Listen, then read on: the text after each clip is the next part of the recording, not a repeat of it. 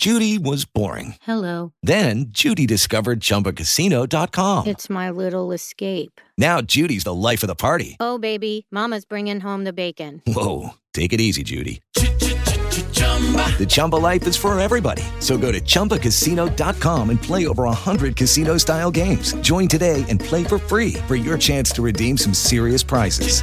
chumba ChumbaCasino.com. No purchase necessary. Void where prohibited by law. 18 plus terms and conditions apply. See website for details. Your home is more than the sum of its parts.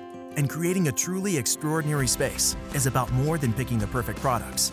That's why the experts at Ferguson Bath, Kitchen, and Lighting Gallery are here to help you throughout the entire process to create a home that's as unique as you are. Bring your vision to us. Schedule your showroom consultation and see more from brands like Monogram at build.com/ferguson.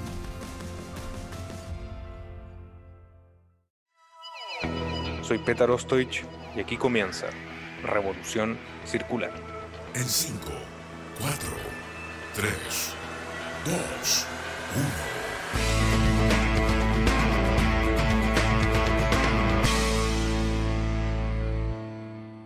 ¿Cómo están amigos? Bienvenidos a Revolución Circular, podcast de economía circular y cuarta revolución industrial aquí en TX Plus, el primer gran medio digital de ciencia y tecnología. Soy Peter Ostoich y les recuerdo que pueden ver este capítulo y todas las entrevistas anteriores del podcast visitando nuestra página web en www.revolucioncircular.org. Hoy nos acompaña Julio Magri, gerente de proyectos en Auris Consulting. Julio lidera la línea de servicios de sostenibilidad y economía circular es ingeniero civil de minas de la Universidad de Chile y Master of Science en Sostenibilidad Social, Ambiental y Económica de la Universidad Autónoma de Barcelona. Julio, muy bienvenido a Revolución Circular. Hola, Petaro. Muchas gracias por la introducción, muchas gracias por el espacio, muchas gracias por la invitación. Y saludos a todos los, los que están escuchando en el podcast. Y de seguro, Julio, van a estar muy interesados todas las personas que nos acompañan en Chile, en América Latina y en el mundo por el gran trabajo que están haciendo desde Auris. Un poquito más adelante vamos a, conversar sobre este nuevo reporte que ustedes lanzaron. Pero primero, como contexto y también como introducción, te quería preguntar qué es Auris Consulting y cuáles son sus principales líneas de negocio y servicios. Bien, Auris Consulting, como bien dice su nombre, es una consultora de estrategia y gestión eh, trabajamos principalmente en Chile, pero tengo la buena noticia de comentar de que hace un par de semanas abrimos oficialmente nuestra oficina en Lima, en Perú. ¿ya? Así que fue algo que se tuvo que postergar un poco por la pandemia, pero ya estamos plenamente operativos allá y esperamos que a poco vayamos fortaleciendo nuestra presencia en Perú. Y con respecto a las líneas de, de servicios, tenemos seis líneas, tres podemos decir que son como las más clásicas de, de consultoría. Eh, tenemos una línea de estrategia, una línea de gestión y organización y una línea de productividad. Y otras tres líneas que podemos decir que son un poco más novedosas, eh, inicialmente ya, están como bien como alineadas a lo que están requiriendo nuestros clientes, que son la línea de personas y cambio, la línea de todos los temas digitales y la última línea que es la de sostenibilidad y economía circular, digamos que es la conexión y la razón de, por qué estamos hoy día conversando. Que más es el mundo más o menos de Auris. Ah, perfecto. Oye, y, y, qué buena noticia lo de la expansión hacia un país tan querido también por mí, por, por el podcast que es Perú y que, y que naturalmente también tiene una similitud en, en las actividades que desarrollamos eh, muy parecida a Chile y que también va en esta línea que, que como tú señalabas, ¿no? en, en los servicios eh, que ustedes están ofreciendo, ya también se, se va viendo esta visión holística sí. eh, que, que, cruza a través de las industrias y que hemos visto en estos ya más de 100 capítulos de Revolución Circular. ¿No es cierto? Y que, y que además me atrevería a decir, Julio, como gran paraguas ya está apareciendo este concepto potente que impulsamos desde el corazón de Revolución Circular, que es la economía circular. Y como señalaba en la introducción, Julio, eh, hace poco desarrollaron un informe sobre economía circular que revela el estado en que nos encontramos, particularmente en Chile, que no tengo duda ahora por lo que señalas, después se podrá ir expandiendo en, en América Latina, pero antes de entrar más en detalle en el, en el, informe, que es extremadamente interesante, ¿por qué decidieron trabajar sobre el tema de circularidad? ¿Qué señales ustedes como consultora observaron en el mercado para decidirse ir por este reporte? Bien, con respecto a, la, a las señales, diría que creo que las organizaciones en general están como, como se dice, haciendo acuso de recibo, digamos, de un contexto que, que, tiene como un nuevo nivel de, de, complejidad, diría yo, y por lo mismo también como un nuevo nivel de responsabilidad eh, para, para, hacer nuestras actividades en, en, este contexto. Por un lado, yo sé que esto se ha hablado hace mucho tiempo, digamos, de eh, el estado crítico de nuestro ecosistema o de hacer algo para, para, para, reducir los impactos y mitigar los efectos del cambio climático, ese tipo, tipo de temáticas, y efectivamente se ha hablado durante mucho tiempo sobre esto, pero creo que estamos también llegando a un punto de mayor sinceridad con respecto a que hay que hacer algo más ambicioso. De hecho, la semana pasada, el secretario general de, de, la ONU, Antonio Guterres, eh, en el marco de la COP, hizo una casi como confesión de que, de que los compromisos adquiridos hasta el momento simplemente no eran lo suficientemente ambiciosos para resolver el problema. Entonces, creo que a pesar de que es un tema que se ha discutido harto, estamos llegando a un momento en que lo, estamos tomando como con, más sinceridad de que hay que hacer más todavía. Eh, eso sumado también con que creo que las organizaciones están más conscientes de que la ciudadanía tiene ahora como expectativas distintas sobre el rol que juegan las empresas o las organizaciones en general en la vida digamos, pública y en resolver los desafíos de, de la sociedad. Y, y, un tercer elemento creo que también ha sido un motivador, eh, un movilizador, ha sido los cambios en, en, la regulación en nuestro país, específicamente la ley REP y la ley, que es la ley de responsabilidad extendida del productor. O sea, creo que un poco en conjunto esas tres aristas han hecho, digamos, de que eh, las empresas estén más alertas y más, más, más abiertas a empezar a, a, tocar estos temas. En nuestro caso particular, eh, un par de empresas que, con las que tenemos con una relación de, de, alta confianza, que hemos trabajado mucho tiempo, fueron las primeras en que se acercaron para, para ver la opción de abordar en conjunto la temática de economía circular. Eh, y en base a esas primeras experiencias, claro, fuimos, a medida que avanzábamos, fuimos identificando ciertas dificultades o ciertos desafíos que, que complejizaban seguir avanzando o, o, o, un mayor nivel de adopción del modelo circular y, y, nos dimos cuenta que estos desafíos eran comunes a estas distintas empresas con las que estábamos trabajando. Y, y un poco ese es como el, el, el, por qué nace este estudio, digamos, para poner a prueba esta hipótesis o esta sospecha inicial de que habían ciertos como desafíos comunes. Entonces, la idea es hacer este, este estudio, o la idea fue hacer este estudio, para, para bien confirmar de que efectivamente esto, esta sospecha o estos desafíos que hayamos identificado inicialmente no eran solamente aplicables a este como subconjunto de empresas, sino también podía ser algo más más extrapolable o bien identificar nuevos desafíos que puedan ser específicos para algunas industrias o para algún tipo de organización. Entonces, un poco por ahí fue como la motivación original, digamos, de, de hacer este estudio en primer lugar.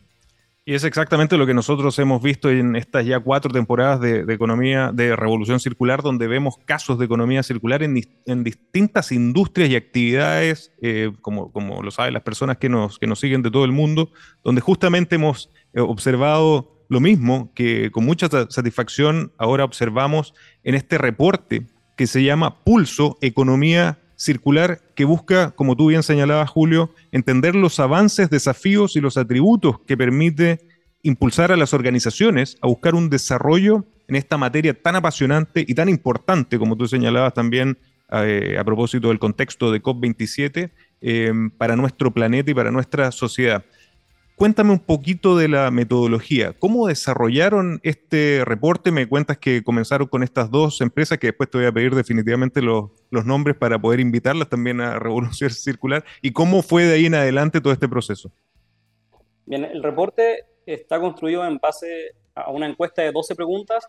Las primeras dos preguntas son preguntas de caracterización de los participantes y de las organizaciones de las que son parte.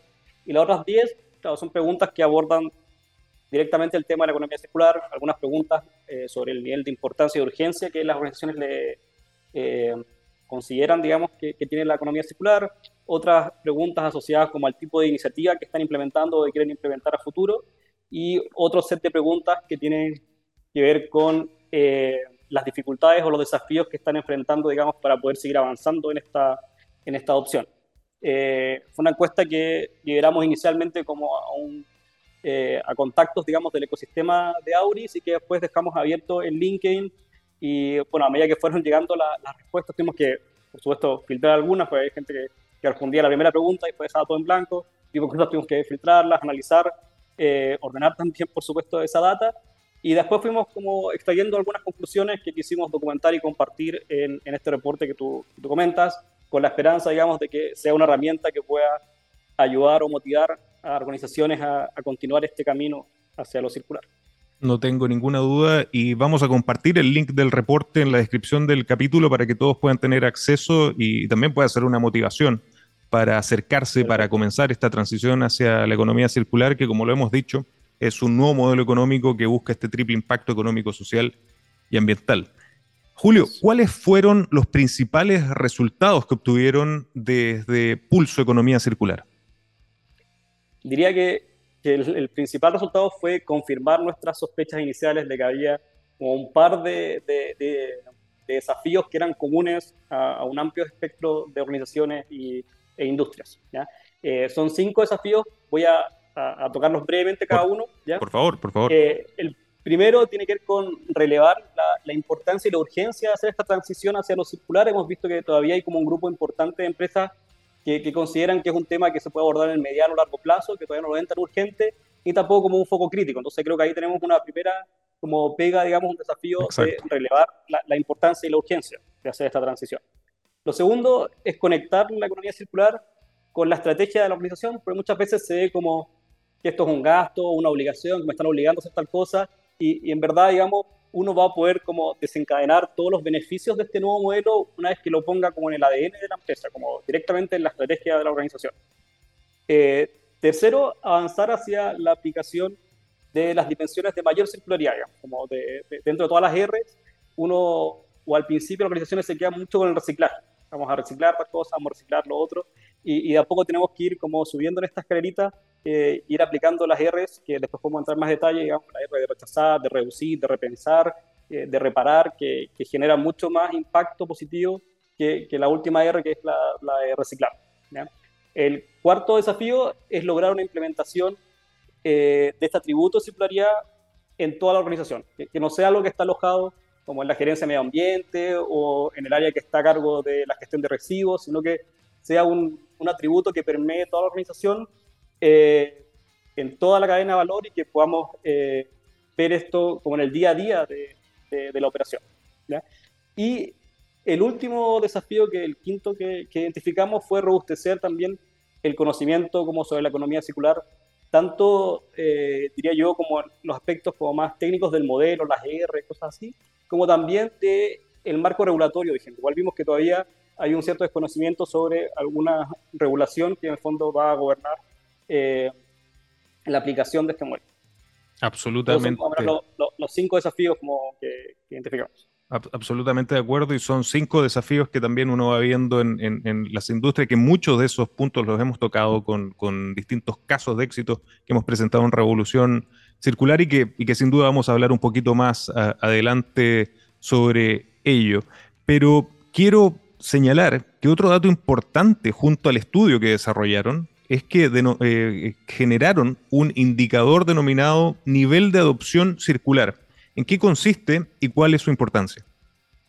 Bien, el, nivel de adopción circular es un indicador, como tú, comentamos, como tú comentabas, que, que, construimos parametrizando las respuestas a un subconjunto de preguntas del estudio. Entonces, la idea fue transformar estas respuestas a un indicador de 0 a 100 eh, que reflejara un poco cuánto yo he avanzado en, la adopción del, del, modelo de economía circular. Y estos como de 0 a 100 puntos lo dividimos en cinco etapas, digamos, la etapa 1 que es completamente lineal, la etapa 5 ya es una adopción completa del modelo. Y tres etapas que son inicial, intermedia y avanzada y de, cómo yo voy como adoptando a poco el modelo. Y en el fondo queríamos transmitir de una forma sencilla eh, en qué etapa estamos de este camino, digamos, desde lo lineal a lo, a lo circular y idealmente, digamos, ir midiendo esto periódicamente, cosa de, ir viendo, digamos, el, la evolución, digamos, y, cómo vamos pasando de etapa a etapa, digamos, en el tiempo. Como señalamos, vamos a compartir el, reporte, y, pero respecto del, eh, indicador nivel de adopción circular, ¿se puede tener acceso también a él o buscan después eh, ofrecerlo a más empresas? ¿Cómo? Porque creo que con lo que señalaste, inmediatamente las personas que nos siguen están pensando, uy, quizás puedo puedo saber en qué nivel estoy o quizás participar en el futuro para saber en qué nivel de circularidad estoy? Sería, o sea, claro, el, el, el, indicador, digamos, se calcula para cada organización, pero nosotros presentamos en el reporte como el promedio, digamos. Perfecto. En el fondo hay unas organizaciones promedia, digamos, y compensan a otras y, se entrega como el resumen, digamos, el promedio de organizaciones que, entrevistamos están en tal o tal eh, el daño. Perfecto. Algunas de las conclusiones del reporte demuestran que la economía circular, tal como señalaba, se encuentra en una etapa temprana, dependiendo también de, de, las industrias y de las actividades, ¿no? Y que existe aún una desconexión entre esta y la estrategia de las organizaciones. Como tú bien señalabas, hay algunas eh, empresas que aún lo ven como un costo, siendo que los, casos que, nosotros hemos demostrado es que justamente es un gran modelo de negocio para generar eh, aumento en las ventas y reducción en los costos. ¿A qué se debe esto de acuerdo al estudio que ustedes hicieron en el, en el reporte? Bien.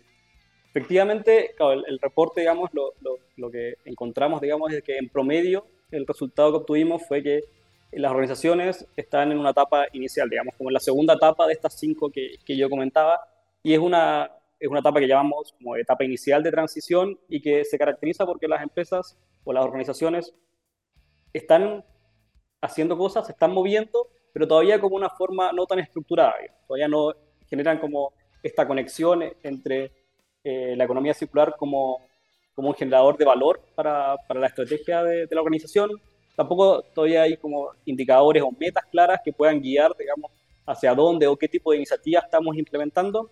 Y, en general, claro, falta un poco como de, de, estructura, digamos, a, cómo está abordando el, eh, el modelo de economía circular. Y te diría que tampoco es algo como tan inusual, digamos, a la hora, digamos, de, de, abordar modelos transformacionales como la economía circular, de que van a cuestionar mucho, que van a probablemente impactar mucho cómo se hacen las cosas, ajustar muchos procesos, eh, es natural de que las organizaciones en un inicio, digamos, eh, decían abordarlo de forma más local, una parte más operativa, y, pero sin embargo, en algún momento hay que hacer el cambio y conectarlo con la estrategia, porque eh, solo así, digamos, vamos a poder sacarle como todo el provecho que tú comentabas y, y, todo la creación de valor que puede generar el, el, modelo en términos de reducir, digamos, la, la cantidad de, materias primas o recursos que se consumen, aumentar la eficiencia del proceso, reducir la cantidad de residuos y largo etcétera de cosas. Eh, si bien es más o menos eh, razonable pensar, digamos, de que al principio eh, no, no, se va de lleno, digamos, con, con esta conexión con la estrategia, después sí hay que hacer el cambio, digamos, para poder realmente sacar todo el provecho de, este modelo. Por eso creo que es tan importante o son tan importantes los casos de éxito. Yo creo, yo mismo como empresario, como emprendedor, es mucho más motivante también cuando uno conoce casos reales donde, donde se ve flujo de caja, donde se ve reducción de costos, eh, y, en ese sentido creo que el reporte es tan, tan importante porque nos acerca un poco más a casos reales como también los que estamos mostrando cada semana en Revolución Circular. Julio, ¿dónde se encuentra actualmente el foco, dependiendo de los distintos niveles de madurez que existe en la estrategia de circularidad de las organizaciones, pero particularmente el foco en las empresas en Chile, que por hoy es donde está enfocándose el, el, estudio. Después te preguntaré de otros países de América Latina. no, está bien. Mira, eh, yo diría que el foco, y es uno de los como desafíos que, que, identificamos, el foco está mucho en implementar iniciativas que me permitan gestionar de mejor forma los residuos que yo genero. Pero, pero aquí, claro, hay como una trampita de que yo estoy aplicando circularidad, pero el resultado de un proceso que fue diseñado y operado bajo la lógica lineal estoy solo aplicando circularidad al final. Exacto. Eh, la, idea, digamos, es aplicar como el atributo circularidad a todo el proceso, digamos, y a toda la cadena de valor de, mi organización y no como solamente voy a mantener todo igual como está, pero voy a, reciclar lo, que sale al final. Entonces, la idea sería ir aplicando esto desde el principio. Por ejemplo, o abastecimiento tiene un rol fundamental acá, Y, y, y, de esta forma yo voy a poder aplicar distintas R's a lo largo del proceso, en el caso de abastecimiento voy a poder aplicar la R de rechazar o reducir el consumo de ciertas materias primas o ciertos recursos. También, por ejemplo, voy a poder repensar, por ejemplo, lo que está muy como, eh, en boga, el, tema de pasar de, la propiedad al servicio. Digamos, yo voy a pagar por el servicio y no por la propiedad, porque, por ejemplo, no sé, en la oficina hace mucho tiempo, yo no pago por ser dueño de la impresora, digamos, porque eso no me interesa. Yo pago por las hojas que imprimo. O incluso ahora también por la cafetera. Yo no pago por la cafetera, pago por cada café que me sirve. Y, en el mundo eh, industrial también, yo no, no necesariamente tengo que pagar, por ejemplo, por la bomba, puedo pagar por la capacidad de bombeo. Y así yo genero Muy buen ejemplo por lo demás. sé que, está, llega, llega al corazón. Así es. no, pero estos, estos generan también, por supuesto, incentivos eh, para extender la vida útil de, de, por ejemplo, las bombas, porque no, no, tengo incentivos a comprar o a vender muchas bombas. Solo necesito como vender la capacidad de bombeo instalada. Eh, también, por ejemplo, más atrás, digamos, cuando que todo esto no es suficiente para dejar de generar residuos, también los puedo aplicar sobre la R de repropósito, ahora que hay tantas eh, empresas que se dedican a, a, transformar las botellas en vasos o cosas de ese estilo. Y finalmente, digamos, si todo eso no fue suficiente para evitar la generación de residuos, ahí sí puedo aplicar quizás la R de reciclaje, que es la, la última opción, pero que, pero que sea, claro, el, final, digamos, y, y, no la única solución que, que, yo veo a la vista. Yo creo que eso un poco hay que cambiar ese, ese switch de, de las organizaciones. Y yo siempre pongo este ejemplo, pero claro, ir con tu botella, que es una botella de vidrio perfectamente, en perfectas condiciones, y ir a un punto de reciclaje, tirarlo y que se rompa, y que eso lo, lo llenen a alguna una planta, lo fundan y hagan una nueva botella, idéntica a la que yo rompí inicialmente, eh, es una R de reciclaje, sí, pero es muy ineficiente ese, ese camino eh, que genera un gasto de trabajo, energía, agua, eh, tiempo, etcétera eh, y es una vuelta bien larga, digamos, para algo que ya era una botella eh, en perfectas condiciones inicialmente. Entonces, creo que, que, el foco está en, en, la gestión de residuos y tenemos que ir como mutando a, a, ser capaces de aplicar todas las R del, del modelo, no solamente el reciclaje. No, el punto que, que, señalas es vital, yo me atrevería a decir, porque es muy, muy, bien descrito que muchas veces, claro, se tiende al output a ver ya en la etapa final, final, lo que, lo que debemos hacer con, con los des, eh, desechos, pero lo más importante, y lo señalamos permanentemente en Revolución Circular, es la primera etapa, la etapa de diseño. Ahí es donde se pueden evitar el 80% de los impactos ambientales de los productos y servicios. Es pensar desde cero eh, un modelo de circularidad. Y justamente, ya que señalas el, el, tema de las bombas que me llega al corazón con, con Neptuno Pamsa, es justamente lo que nosotros hacemos desde acá y vamos camino hacia la servitización de, de, de, de la capacidad de bombeo más que de vender un, un asset como, como, una bomba. Así que absolutamente bueno, de acuerdo. y van a haber más noticias en eso. Julio, también se observa en el reporte eh, un desconocimiento y experiencia y, y, desconocimiento en experiencia técnica en torno a la economía circular. ¿Qué están haciendo las empresas para cambiar esto, además de leer el reporte y escuchar Revolución Circular y ver casos de éxito que mostramos cada semana? Claro, además de eso, como conversamos, efectivamente la, la, la, economía circular todavía es muy entendida como casi como un sinónimo de reciclaje, digamos, y, y, y esto igual es como muy natural. En general, lo que más uno escucha, más lee y, y lo que está como más permanentemente en los medios son como eh, el reciclaje. Entonces, es natural, digamos, que uno haga esa asociación y, y yo creo que, o nuestras recomendaciones en el fondo es en trabajar en, en dos patitas, digamos. Una patita que es el, el querer y otra el, el, el saber y, y, en términos del querer, tenemos que hacer un trabajo como importante en sensibilizar a las personas con respecto a, lo, a las consecuencias o, eh, o, al impacto que genera el, el, modelo lineal. Tenemos que también hacer un, un trabajo en expresar de mejor forma eh, la necesidad de, de, transitar hacia uno, a uno circular y también todos los beneficios que puede traer este, eh, este nuevo modelo, tal como comentamos, para que no quede la sensación de que es solamente un gasto o una obligación, sino que también es una oportunidad de generar valor importante. Eh, y por la otra patita, que es el, el, saber, digamos, también tenemos que eh, reforzar, digamos, los conocimientos técnicos, digamos, de, sobre el modelo de economía circular, cosa que las personas puedan identificar y después desarrollar y escalar iniciativas en, con las distintas R's y también, digamos, fortalecer el conocimiento más de la regulación que, que, que gobierna, digamos, e, este modelo. Entonces, en general, nuestra recomendación es abordar estas dos patitas con un plan que se enfoque tanto en sensibilización como en formación. Así es. Otro tema que nosotros tratamos y planteamos permanentemente desde el podcast es que y es, y es, una máxima que también hemos acuñado, que no se puede hablar de economía circular sin hablar de industria 4.0.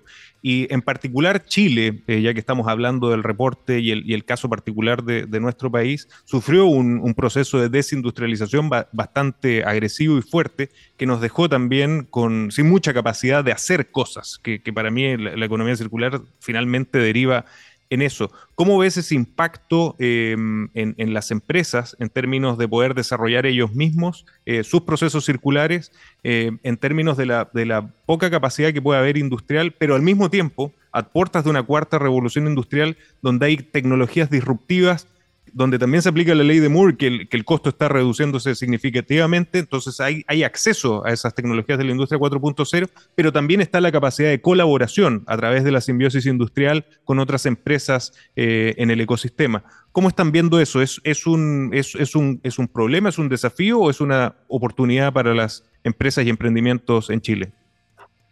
Yo, yo lo veo como una, una oportunidad, sin duda, y, y en, dos partes. Una, esto que tú comentabas de, de, simbiosis con otras organizaciones, efectivamente es así. Digamos, nosotros, eh, nuestra recomendación es que tanto este atributo de circularidad se tiene que incorporar o integrar en las personas, en los procesos, pero también en el ecosistema, digamos. O sea, eh, aquí las empresas no van a hacer esto cada una por sí sola, digamos, y tampoco les sirve al mundo que una empresa en particular sea la empresa cero residuos y que hace todo genial, digamos, al mundo le interesa y, y les sirve que todas las empresas pueden abordar estos desafíos e ir avanzando en, en, estos temas. Entonces, sin duda, eh, nuestra, el modelo que nosotros desarrollamos hace énfasis, digamos, en, esto del el ecosistema circular, digamos, de que las empresas y, y, y los entes también públicos eh, trabajen en conjunto para poder avanzar en, estos temas de, economía circular. Exactamente. Por el otro lado, también comentabas el tema de, de, de la cuarta revolución industrial y, eh, y, efectivamente también hay muchas sinergias ahí entre lo que es tecnología y medio ambiente. De hecho, por eso el, el podcast, si no me equivoco, tiene los dos temas, el podcast sobre economía circular y cuarta revolución industrial. Eh, así que, sin duda, vemos muchas sinergias en, en, en, esos dos temas. De hecho, cuando uno piensa, como uno se imagina el, esta situación deseada o, ideal del desarrollo sostenible, es difícil imaginar que vamos a llegar allá sin un rol protagónico de, la tecnología. Eh, si, nos ponemos a pensar, digamos, uno claro, se imagina que, que, el desarrollo tecnológico, la innovación va a tener un, papel fundamental en, en avanzar, digamos, en, la eficiencia de los procesos, en mitigar eh, los efectos y, combatir el impacto de, de nuestras actividades. Y, también, no solamente como en el mundo de, de, de, crear iniciativas que impacten, pero también el otro lado, que, que a veces no, no, lo, no, lo, visibilizamos tanto, pero el lado de poder cuantificar esos impactos y hacerle monitoreo. Porque Exacto. De, definir la meta es la parte bonita, digamos. yo defino la meta, y, pero la parte difícil es hacer iniciativas que me acerquen a esa meta y también hacer como el monitoreo y la cuantificación de cómo voy avanzando a esa meta. Y, y, en, y en, ambos, en ambos lados uno va a necesitar mucha, mucha tecnología. Eh, así que sin duda, digamos, esto, esto es así, digamos, hay mucha sinergia y, creo que esta, este enfoque de solución hacia el desarrollo sostenible a través de, de la tecnología eh, es también eh, el enfoque que, que tiene más apoyos y, y, consensos en el mundo político, económico, etcétera. Así es, porque, porque además facilita el triple impacto económico, social y ambiental. Y, y, algo que señalaba Julio, la trazabilidad, y lo hemos demostrado en capítulos con grandes empresas tecnológicas que han visitado el podcast, es fundamental. Y, y, y lo que no se mide, no se controla, no confíes, verifica, como, como se dice en, en, en otros mundos del emprendimiento, y ahí la tecnología va a ser clave. clave. ¿Cuáles son los siguientes pasos para Auris Consulting en temas de economía circular? Y respecto de esta, yo creo que piedra fundacional que colocaron eh, con este reporte sobre circularidad.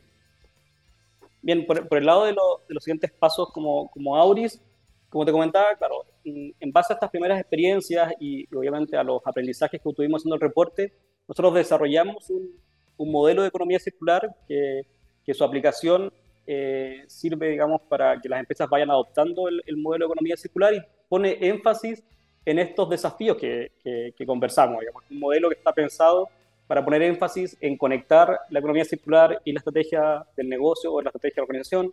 Es un, es un modelo que pone énfasis en aplicar todas las R's, no solamente el reciclaje, eh, pone énfasis en incorporar el atributo de circularidad a todo nivel, digamos, tanto en las personas como en toda la cadena de valor, como también, como hemos conversado recién, en el ecosistema circular de cada organización.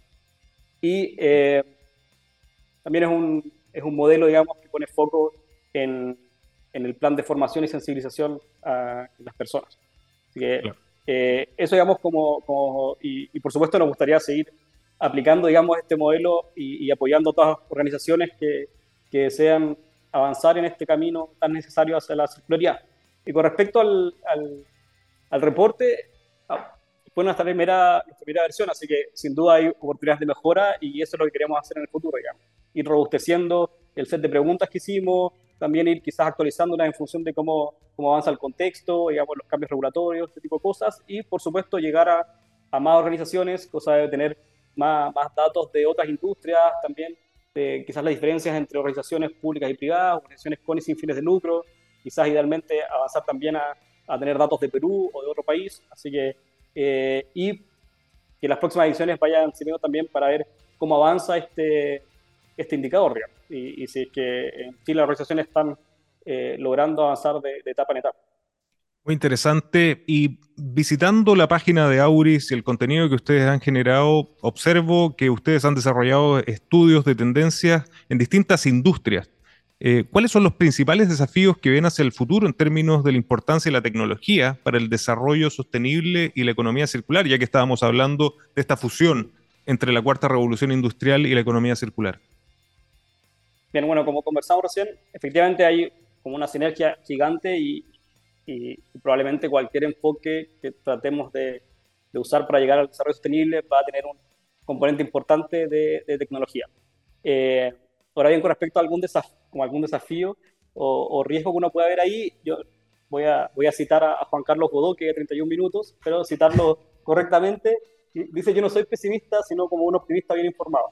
Y, y aquí yo creo que, eh, creo que tenemos que ser también muy cautos y cuidadosos con, con, este enfoque basado en la tecnología, porque la tecnología es maravillosa, o sea, nadie podría estar en contra eh, o dudar de eso, y, y, es una herramienta con un poder casi sin límites. O sea, de hecho, haciendo alusión de nuevo a, a, a, los temas del podcast, cada revolución industrial anterior cambió el mundo para no volver y, y lo cambió con implicancias y ramificaciones que, que, no estuvimos ni cerca de predecir como en su totalidad. O sea, y esto, esta revolución va a ser igual, va a cambiar y lo va a cambiar todo y, y lo va a cambiar de formas que no estamos ni siquiera eh, imaginando. Entonces creo que, que, que ese mismo poder que, que, tiene la tecnología también conlleva una responsabilidad en evaluar muy bien tanto lo, los impactos como voluntarios como involuntarios que pueden tener estos esta desarrollos tecnológicos o, o, algunas innovaciones.